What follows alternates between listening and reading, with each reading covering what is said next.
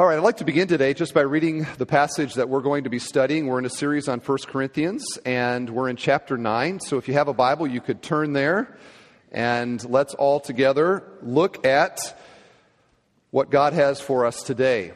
1 Corinthians 9, verse 24. I will give you a moment. 1 Corinthians 9, verse 24. It's right there in front of 2 Corinthians you're looking. All right, chapter 9, verse 24. Do you not know that in a race all runners compete, but only one receives the prize? So run that you may obtain it. Every athlete exercises self control in all things. They do it to receive a perishable wreath, but we an imperishable.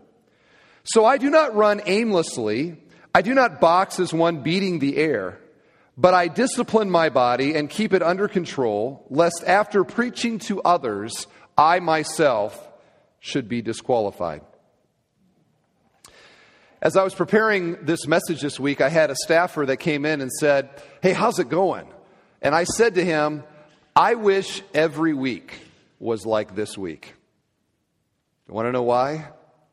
What is the subject of the passage today?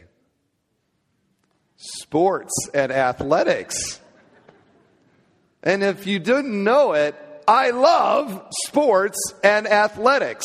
And all the time am using illustrations in my message, messages that have sports and athletics in it. In fact, sometimes people sort of dig me about how often I do it. If you knew how often I chose not to, you would compliment me because my mind just goes there. I have I've been involved in sports all of my life. They've been a big part, especially growing up, but even to this day. In fact, I would look at my life and many of the happiest moments of my life had something to do with athletic competition that I was involved in or that I was watching or that I was cheering for or all the rest. I, I really love uh, sports of all kinds and They've been a big part of my life.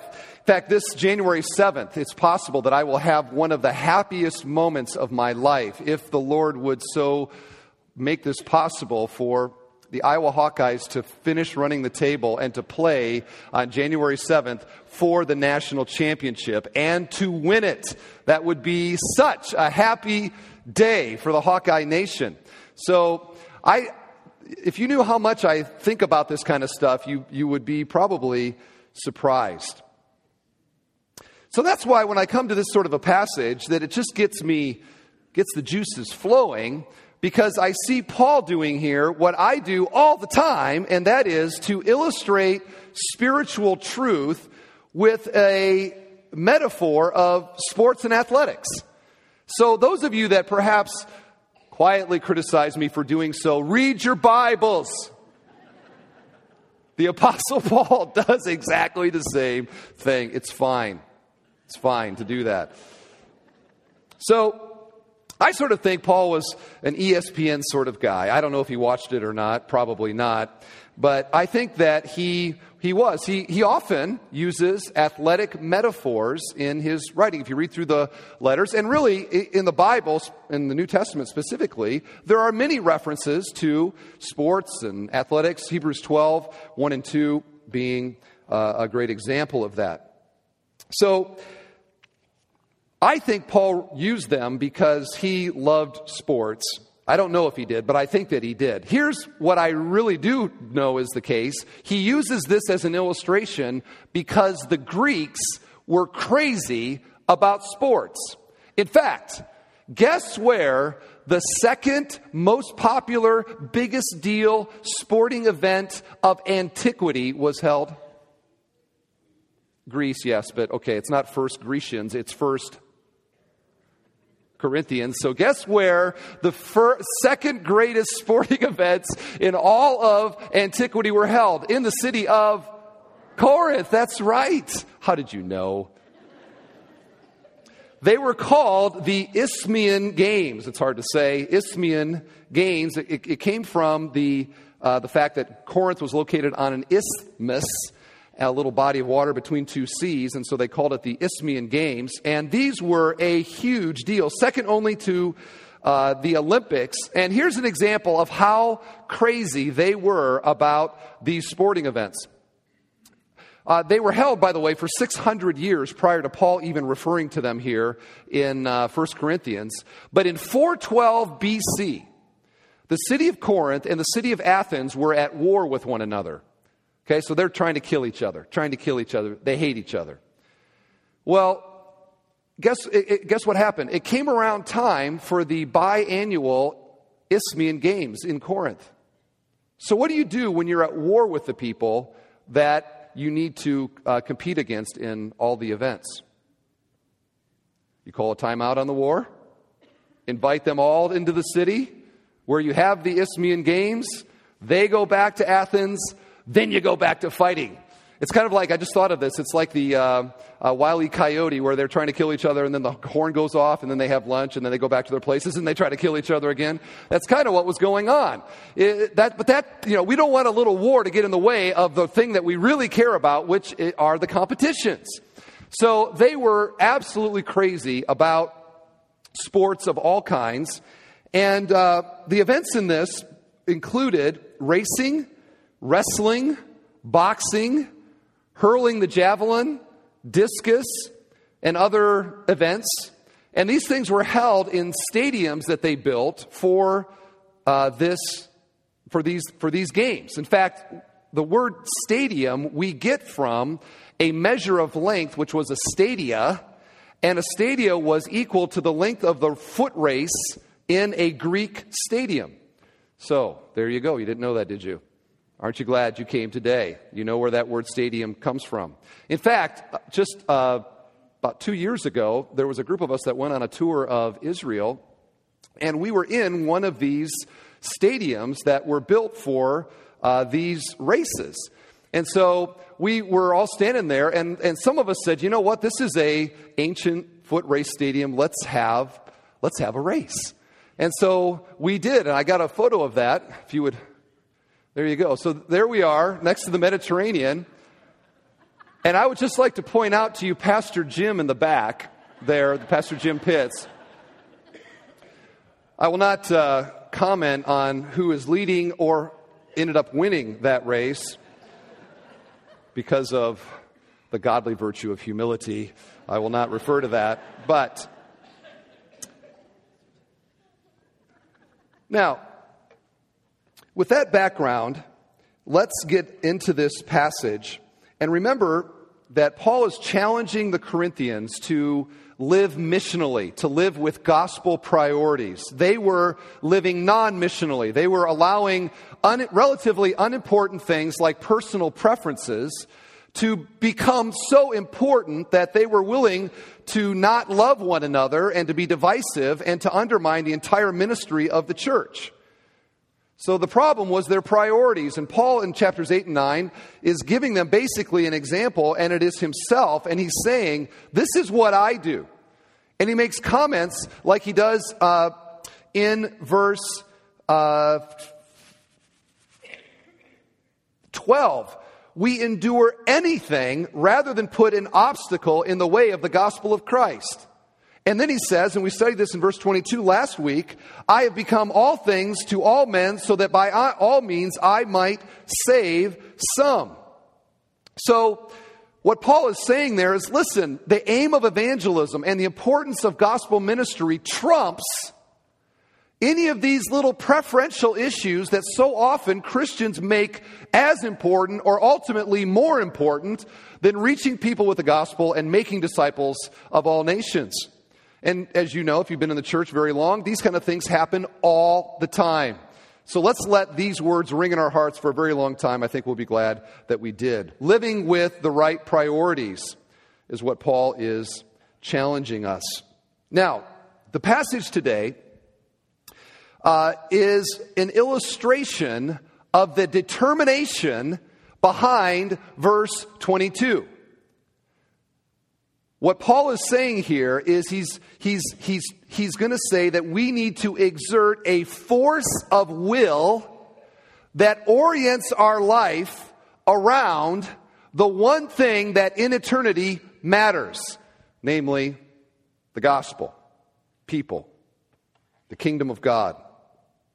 And what better example of that than the grit and determination that an athlete exerts uh, in order to win the prize? So, this is a passage. This is a passage that it's, it's dripping with sweat. As you look at your Bible right there, it's just, just it visualize perspiration all over these verses. If this was a scratch and sniff Bible, you could just, it smell like a locker room.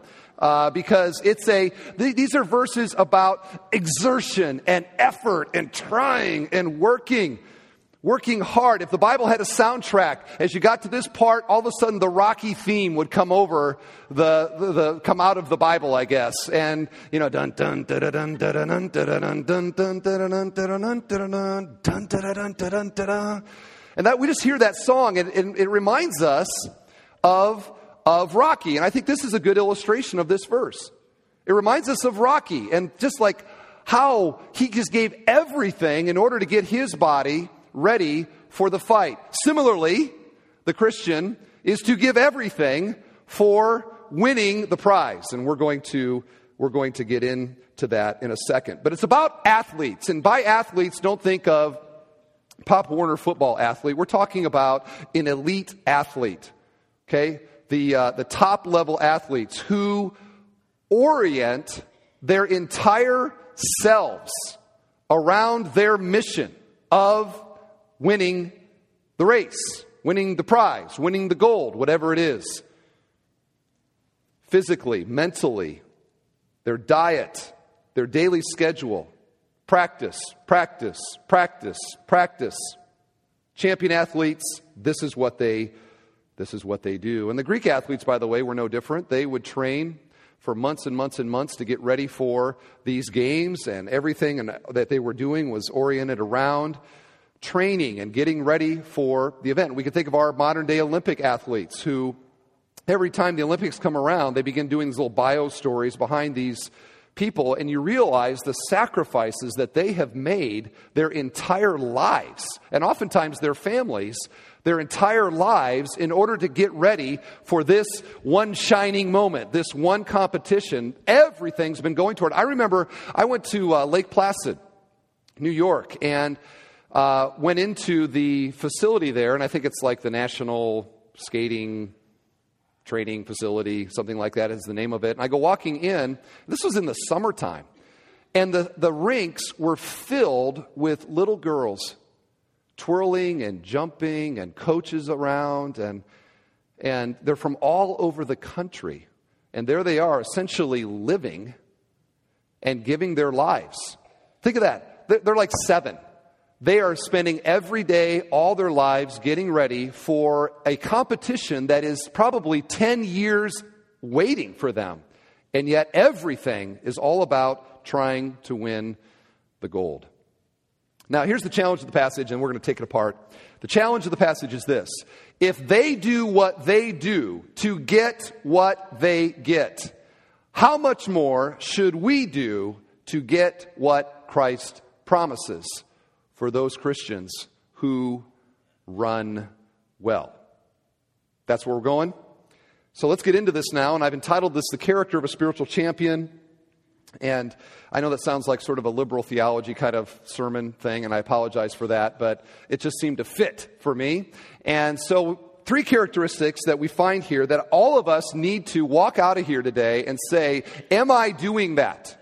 Or am I doing that as I ought? Is that a character quality that I see in my spiritual walk? Here's the first one, and we see it in verse 24. It is a determination to win the prize. A determination to win the prize. Look again at verse 24. Do you not know that in a race all the runners compete, but only one receives the prize? So run that you may obtain it.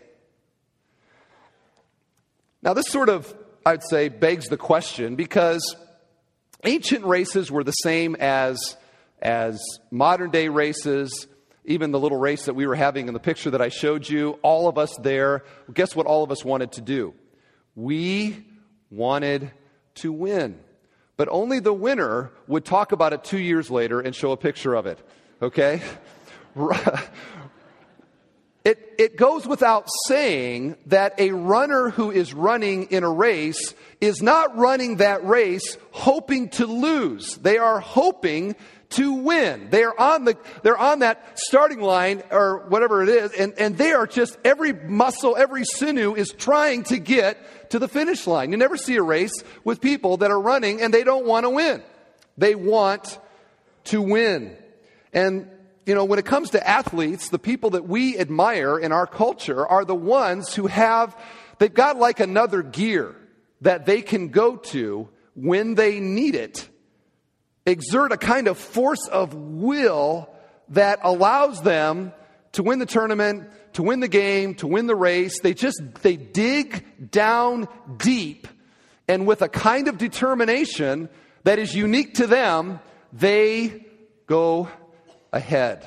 I think of Michael Jordan, Tiger Woods as two clear examples in our culture of people that we hold in high regard because they could do that. And you know, p- grown men, hundreds of thousands of grown men will pay incredible ticket prices just to be in the same big room with them and to see them do it. It's so inspiring. Millions of people watch on TV and all the rest. Why? We admire that character quality in an elite athlete. They got something, and in our hearts, we all want that same thing as well.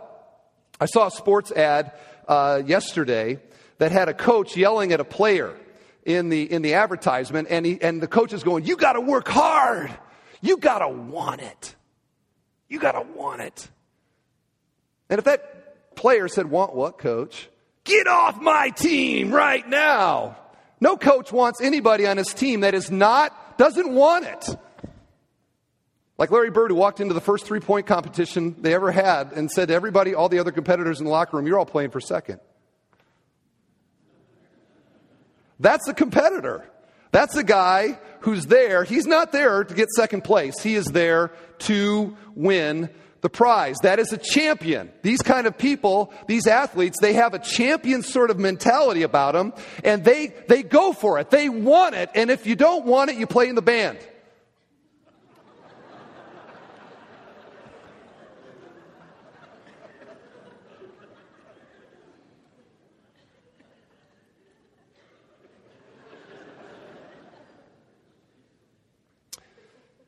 Now, what Paul is not saying here,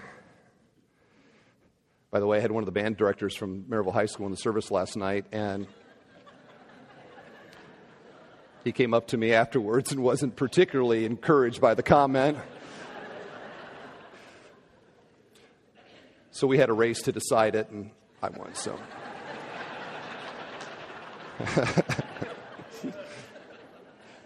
That's how we settle any conflict in Bethel Church. We just race for it. Now, what Paul is not saying here, if you look at the language, you know, all the runners run, but only one receives the prize. You could read that and you could think, oh, we're like, well, we're all competing against one another. You know, or there's only one prize, there's only one person who gets the prize in the church or something like that. That is not, that's not the part of the analogy that he is wanting us to see. It is the, it is the exertion. It is the effort. It is the determination of the athlete who really, really wants it. That is what he is getting at. So run that you may obtain it. Run like a winner. Run like a champion. Give yourself to it.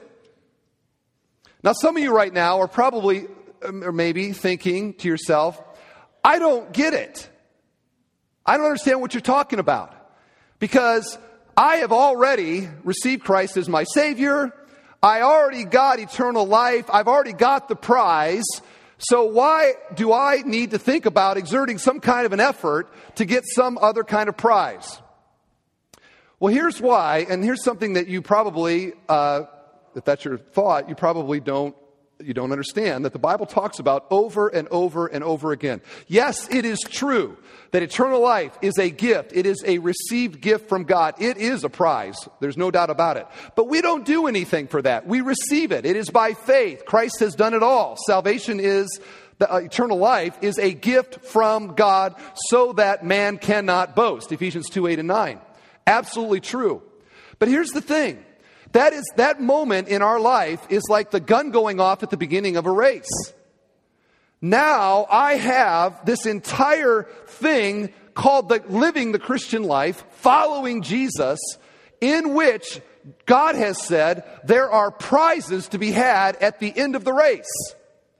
And those prizes are given out based on the quality of my service to Jesus Christ. They are eternal rewards.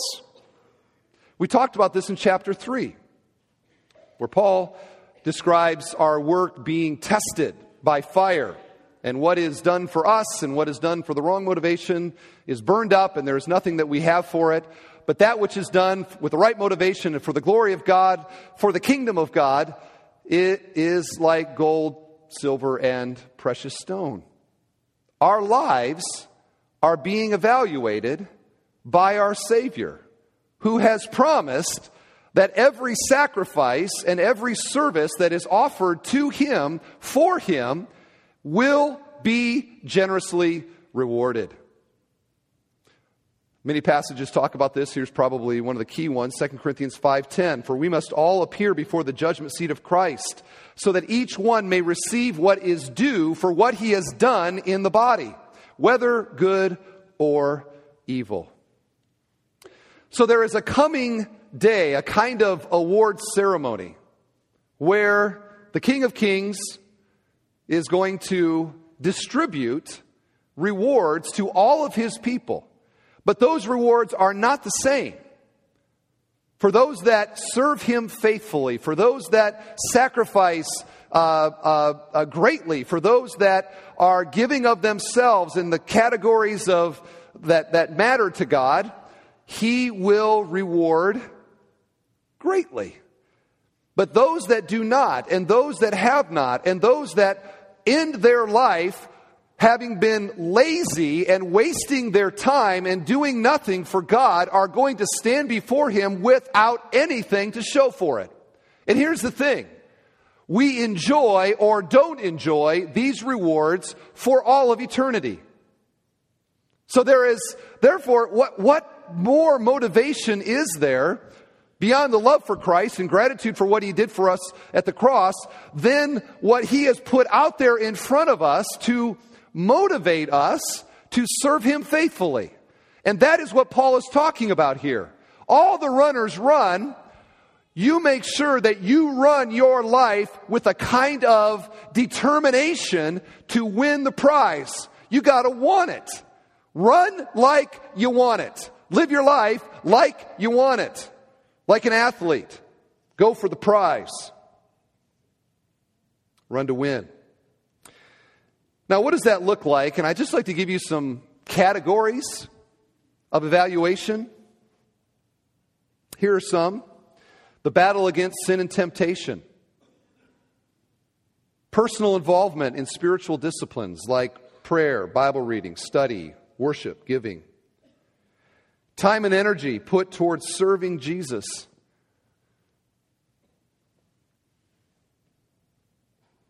I think care and discipling of your family. If you're a parent, it's a category of that. It's not too different than trying to identify the uh, athletes at a track at a track meet. If you've ever been to a track meet, it's not hard to know who the athletes are and who, who the non athletes are. The athletes are the one who, before the match, are they're warming up and they're stretching and they're getting things ready. They got their warm warm up suits on and, and they're running around. And the people that are not stretching and the people that are not running are the parents who are in the stands. And so it's easy to say, okay, these are the athletes, these are the non athletes. Sweat is pouring off of them. Are you somebody that if somebody was to be looking around here, looking around maybe your neighborhood, where there's any sense of like sweat, spiritual sweat, an exertion of force and energy for Christ, or not. This passage is calling us to, to do that.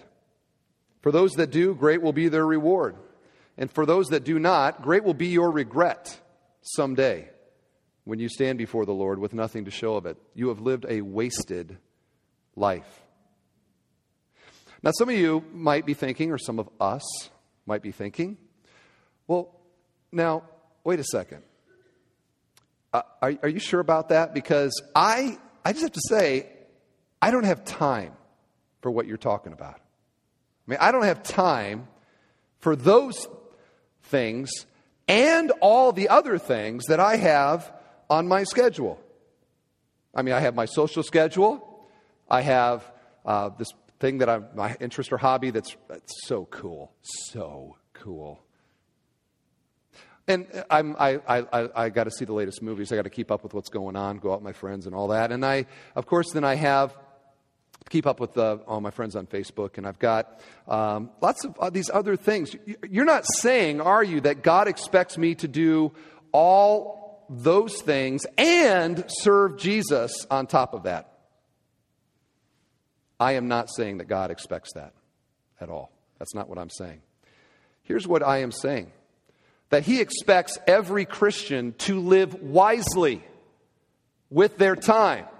And like an athlete, to get out of their life the things that are distractions and the things that are hindering a life that is wholly oriented towards the one thing that in eternity is going to matter. Now, did you get what I said there? I'm not sure I said it clearly enough. Some of you are like, well, I can't do that and all these other things. Well, guess what?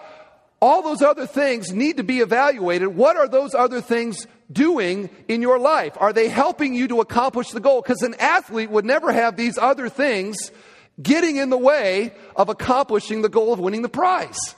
And that's why it is a mindset. It is an athletic sports kind of mindset that says, I am going to do all that I can to get the prize. Run that you may obtain it. You got to want it. You've got to want it. So, the first characteristic is a determination to win the eternal prizes, the rewards that Christ has offered, and nothing is going to get in my way of getting those things. I'm going to battle against sin. I'm going to carefully use my time. I'm going to figure out what my talents are and I'm going to use those for the glory of God as much as I can. I am going to live a Christ centered, God oriented life because someday, very soon, I'm going to be dead and I'm going to stand before Christ and I want to have something to show for it. Not just to Him, but also for all eternity. You know, the song says that we cast all our crowns back to Him. The Bible does not teach that. These are rewards that we will enjoy for all eternity. We talked about this several months ago. You might remember I had the hose and I had the different sized containers, and I tried to explain how everybody is fully happy in heaven, but some are more happy. Our life increases a capacity that God can fill with joy and reward in heaven. And I think that we should all want to have great big barrels of eternal joy. And how we live today determines our joy then. Live with determination, like an athlete.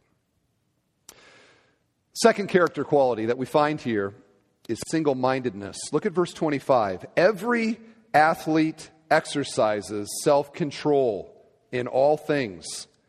They do it to receive a perishable wreath, but we an imperishable. Now, this is an understatement. Athletes need self control. yeah. If you don't have self control, you'll never be an athlete. You'll eat way too many Twinkies and, and you'll, you'll um, be far too interested in your high score on some video game to ever achieve a level of proficiency in a sport that would lead to your success.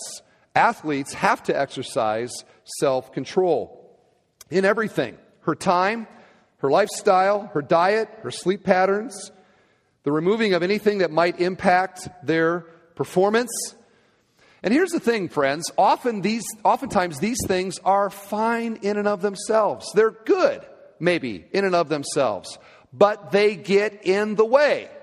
And that's why so many people get asked the wrong question. Is it okay for a Christian to do this?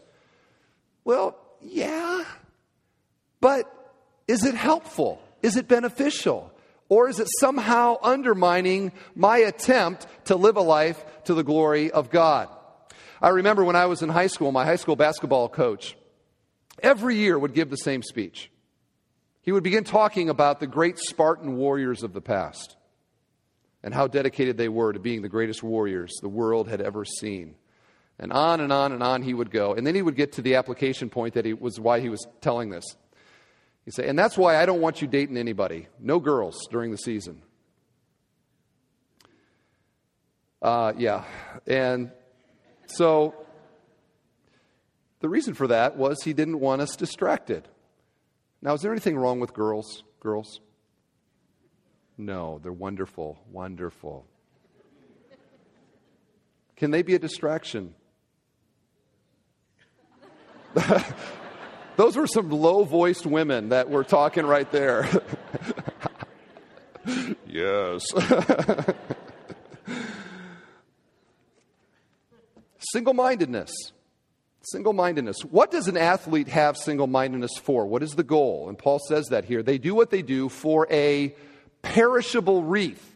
Now, he's talking there about what they would give to the champions of the Isthmian Games. If you won the race, if you won the javelin throw, if you won the wrestling, they would bestow on you a wreath that was made, made up of pine twigs.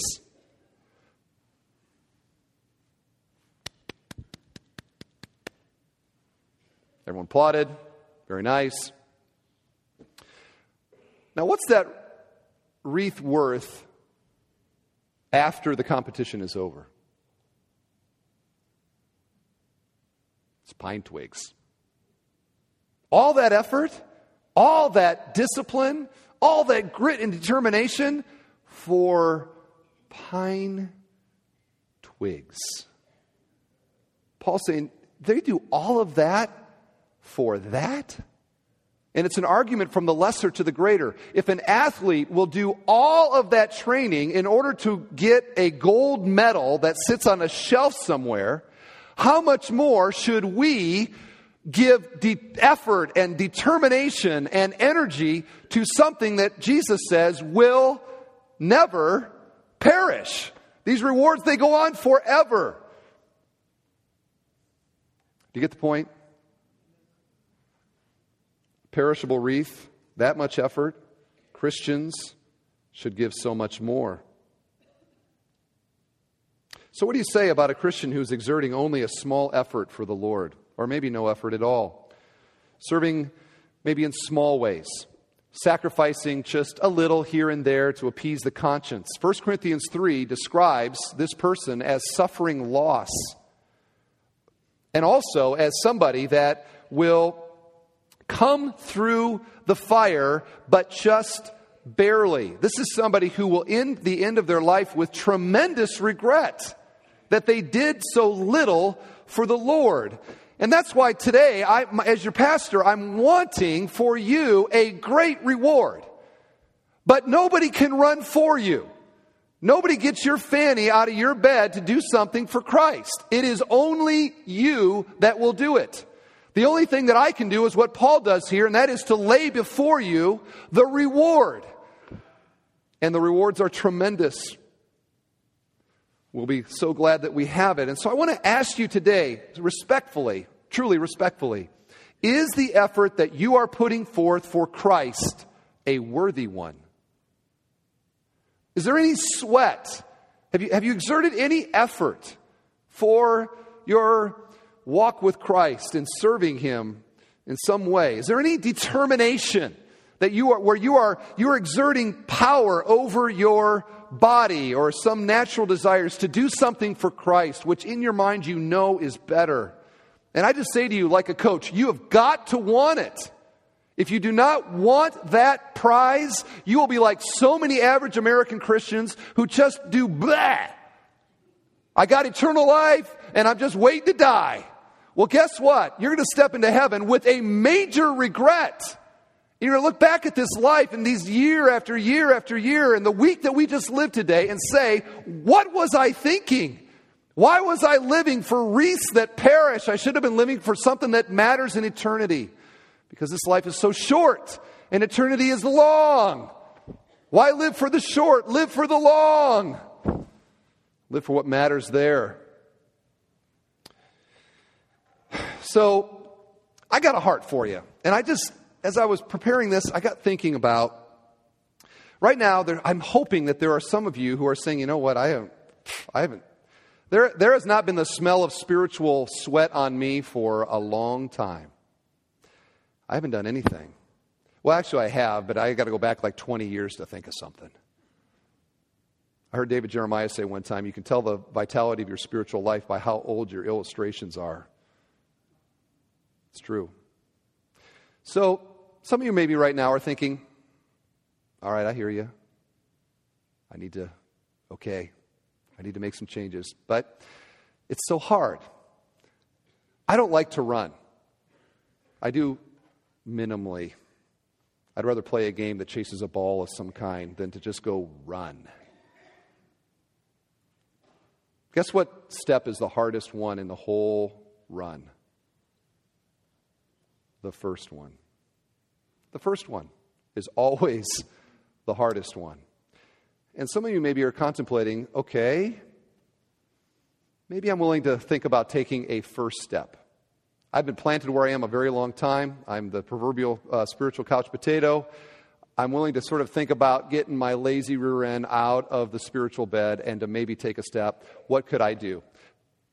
I'd like to just offer just some, here's some manageable, easy sort of first steps to get a little momentum going. Like, how about just memorizing this passage? This week, if you just memorized verses 24 through 27, three verses, or Awana kids do it week in and week out, you can do it. Get that brain engaged and just memorize it. By the time you're done memorizing it, you got to go over it and over it and over it so many times. It will motivate change. Here's another one. How about just looking for some opportunity to pray at an unusual time with your spouse, with your family. Just take a faith step. You know, let's, what do we pray about that? Now, that may not seem like a big deal, but for some people, that would be like really awkward. But a good step. Just getting a little prayer into my life, a little discipline in my life. How about looking for a meaningful first step service opportunity? Just a, just a, it'd be meaningful to you, and I, whatever's meaningful to you, but just a first step. Like I think of our second Saturday uh, uh, work days that we do here. We had 40 some people here last week, the biggest one ever. Um, just come to that and, and serve alongside some guys, drill holes, paint, you know, stain, do this and that and the other. You walk, you'll drive home that day, you think, you know what, I sweated for Jesus a little today. It's a good feeling. How about uh, maybe volunteering at the women's conference I mentioned? Just say, you know what, I'm just going to give a day and a half to the Lord. Sit in on the sessions, be blessed, be around other women. You'll love it. How about signing up for a, a, week of prayer slot that we talked about earlier? 30 minutes. We give you a guide on how to pray for 30 minutes. Some of you are like, can't pray that long. You can. We'll help you. We'll get you there. Just pray. Just take a step. How about just committing to regular worship service attendance? For some people, that would be that would that would require a little bit of discipline. Okay, one out of three, I can pull that off, but boy, it's so hard. Okay, it requires discipline. Take that step. And there's others that you could come up with. But the first step is the hardest. So I, I feel like, I, I, just feel like, I, and, and I have nobody in mind in saying this, but I just want to come alongside you today and say, listen, the prize is worth it. You've been standing where you've been so very long. Someday you'll be glad that you take this step. Take a step. Take a running's first step. Just, just try it and get a little momentum going and begin to run like a Christian who wants to win the prize. And lo and behold, you get going and, and good things happen. So that's the second character quality single mindedness. Okay? I want the prize. Here's the third. Verse 26. So I do not run aimlessly, I do not box as one beating the air, but I discipline my body and keep it under control lest after preaching to others, I myself should be disqualified. Third character quality discipline, discipline, discipline. Now we see that here. I discipline my body and I keep it under control. And then he goes on to say, lest after preaching to others, I myself should be disqualified. Let me explain that last phrase first, and then we'll get to the discipline part. Because you might read that and say, well, Paul actually was afraid he might lose his salvation. The testimony of the New Testament is that that cannot happen. Those that have been truly regenerated, justified in the court of heaven, cannot, will not lose their salvation because God preserves us in it. So that's not what he's, what he's saying here. The Greek word there means proved unworthy or not approved. He is concerned here that after exhorting all these other people that they run their race really well, that in the end he might find out that his own effort was not what it should be. Now think about that for a moment. The Apostle Paul was concerned that his effort was not what it should be. This would be like talking to Abraham Thomas, who was on the video at the beginning of the service. He was here last night because he couldn't make it today. But that'd be like if he was here today and, and, and he came up to you and said, Brother, pray for me. I'm not sure I'm doing enough. Okay. You'd be, okay, I'll pray for you. But inside, you know what you'd be thinking? I'm doing nothing compared to him. If he's concerned that I am, that he's not doing enough, I think I ought to look in the mirror and ask myself, what about me? And that's what the apostle Paul, this is the challenge I think that we see in him personally concerned that his effort is not enough. My friends, think of the apostle Paul. How much more should average Christians like you and me be thinking about whether or not I am exerting enough for Christ? Now, the verse begins with the absurd. I do not run aimlessly. I do not box as one beating the air. Have you ever seen a race where a runner just kind of was running in circles, zigzagging around like this? You never see that. You ever see a boxing match where the guy's just going like this? Be knocked out in a second. Runners, runners, they run in the fastest line between them and the finish line. They run purposefully, they run intentionally. They don't just run here, there, and yonder. And a boxer, a boxer, if he's any kind of a boxer, he has long ago learned that he can put a punch exactly where he wants it to be. He doesn't just punch randomly, he punches intentionally. He puts it right where it needs to be. They know what they're doing, they know where they are going. I discipline my body and I keep it under control. What Paul is saying here is that, like an athlete, like a boxer, like a runner, that so often we live our lives randomly. The days and the weeks and the years go by, and we've just sort of, we're like a runner running in circles. We've not done anything intentional. We've got no sort of goal in mind. My sanctification, my growth in Christ, my service of Christ, these are just sort of willy nilly concepts to us. And then lo and behold, life's done. And you look back at the path that you ran and it's all wiggly and squiggly and zigzaggy. And Paul's saying, don't do that. Live, run, live like a runner who has a goal in mind and nothing can keep him off of that line. Run straight, run intentional. And that is why what is required for this to happen is discipline. And of all the things in this message, this is the thing that I am personally meditating on. The word discipline there, it means this literally to, to punch yourself under the eye. Wham! I discipline my body. I, I, I buffet my body, some of your Bibles might say. I bring it under control. I do not let my body rule me. I am in charge of my body. Again, cue the Rocky music, where that guy, he just took his body and he treated it harshly. So that when the time for the fight came, he was in charge of his body. His body was not in charge of Him.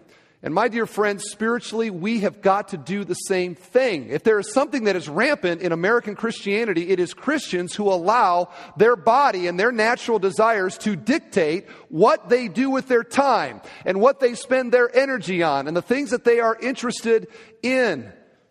We don't rule our bodies, they rule us. And the reason that's a problem is my body naturally wants to be lazy. How about yours? Okay, nobody want to amen that? Don't make me pick out some of you that I think this is particularly uh, true for. My body naturally wants to be lazy. My body wants to eat Twinkies till I puke.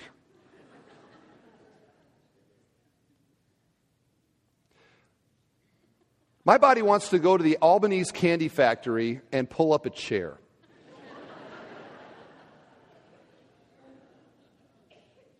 My body wants to lay in bed. Some of your bodies did that a little extra longer today, didn't they? Now, is there anything wrong with eating a Twinkie, laying in bed, eating candy? No, in and of themselves, there's nothing wrong with those things. But when I am being controlled by natural desires that are in the way of me becoming the servant of Jesus that I ought to be, or when I am allowing natural interests and desires in things that maybe are kind of good, but they are taking so much time and all my thoughts are consumed by them and it's dominating my thinking. I'm obsessed about it. Now this, this body is wanting to do something that is getting in the way of me accomplishing the goal. So like an athlete, Christians, we must not let our bodies rule us we apply discipline, we buffet our body and bring it under submission so that this becomes something that gets me to the finish line. So I win the race, so I get the prize. And this is often, I think, our problem. I think of that scene from Spider Man 3 where Dr. Octavius is having a conversation with his arms who don't want, they want to do violence. And he does not want them to do that. And he says, No, you listen to me.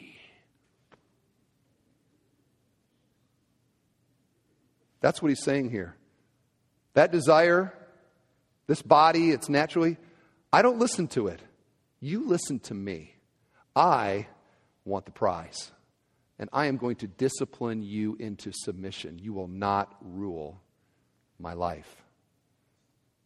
Now, man, I want to talk to you specifically for a second, and I, I mean no slight to the ladies that are here. You get a conference this weekend. So, um, I want to talk to the men here. I have rarely met a man who didn't have something that he was excited about, something that he was interested in, something that on that particular subject he has become almost like an expert on. He's got proficiency in it. He reads the magazines. He knows all the statistics. He has uh, high levels of, of, of, of uh, love for it. He loves to talk about it. You know, he could be quiet as a mouse, but you get him on the right subject, and all of a sudden, out comes this person inside. He has something that is his thing. And this could be this could be cars, it could be hunting, it could be baseball, investing, motorcycles, computer, working out. All men have something that they really love and that they enjoy. And I just want to say that that's fine. Okay? That is that is fine. The earth is the Lord's and everything in it, and uh, He has given us this earth to enjoy, and I, I want to do the same.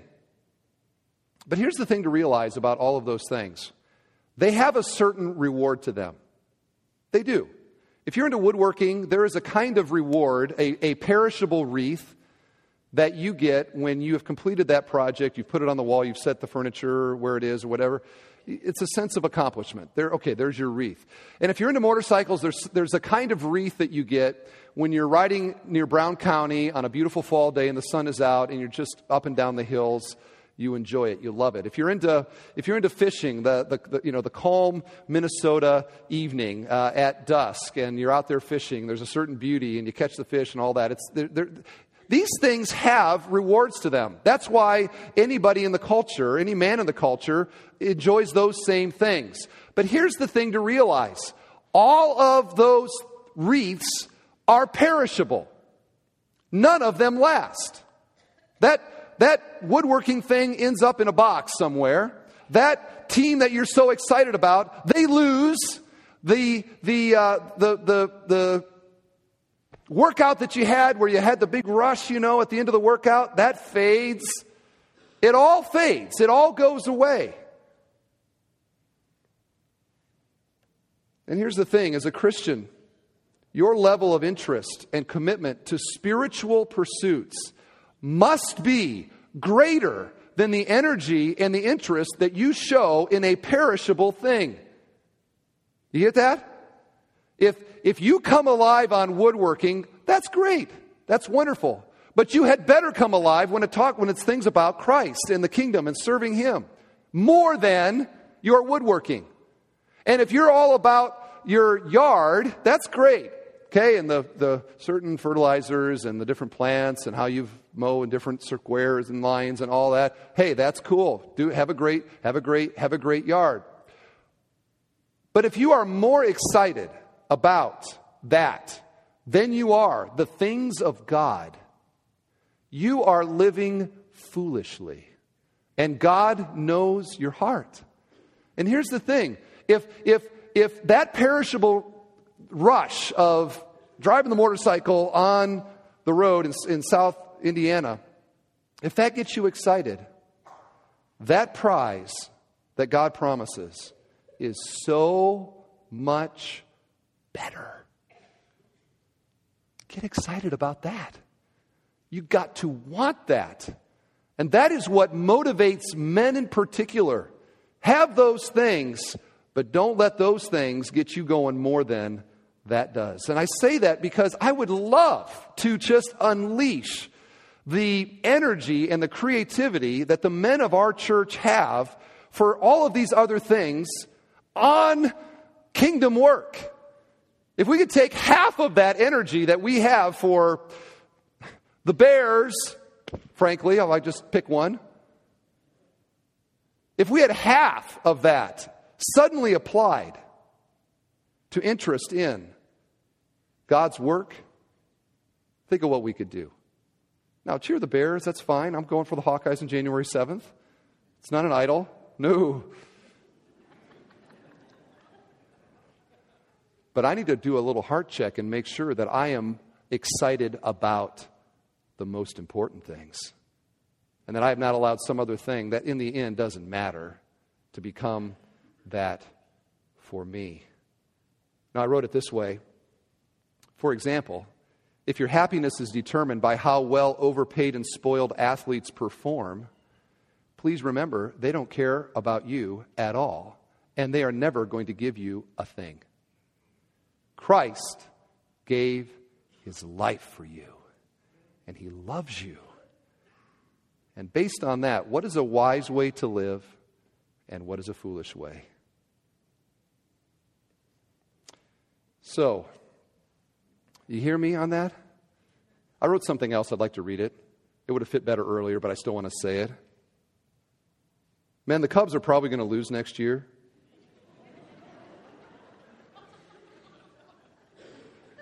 And your son is never going to play in the NBA, and no one really cares what your yard looks like. But one thing is for sure you are personally going to stand before the exalted and glorious risen Christ and give an account for your life,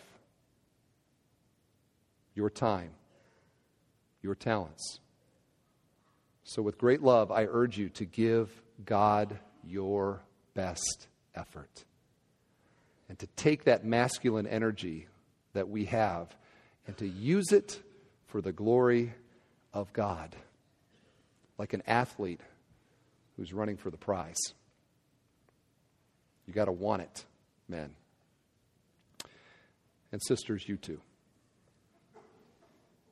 So that at the end of our lives, we can say what Paul said at the end of his life in 2 Timothy 4 7 and 8. I have fought the good fight. I have finished the race. I have kept the faith. Henceforth, there is laid up for me the crown of righteousness, which the Lord, the righteous judge, will award me on that day. What's it take to get there? Determination to win, single minded focus, and discipline, discipline, discipline.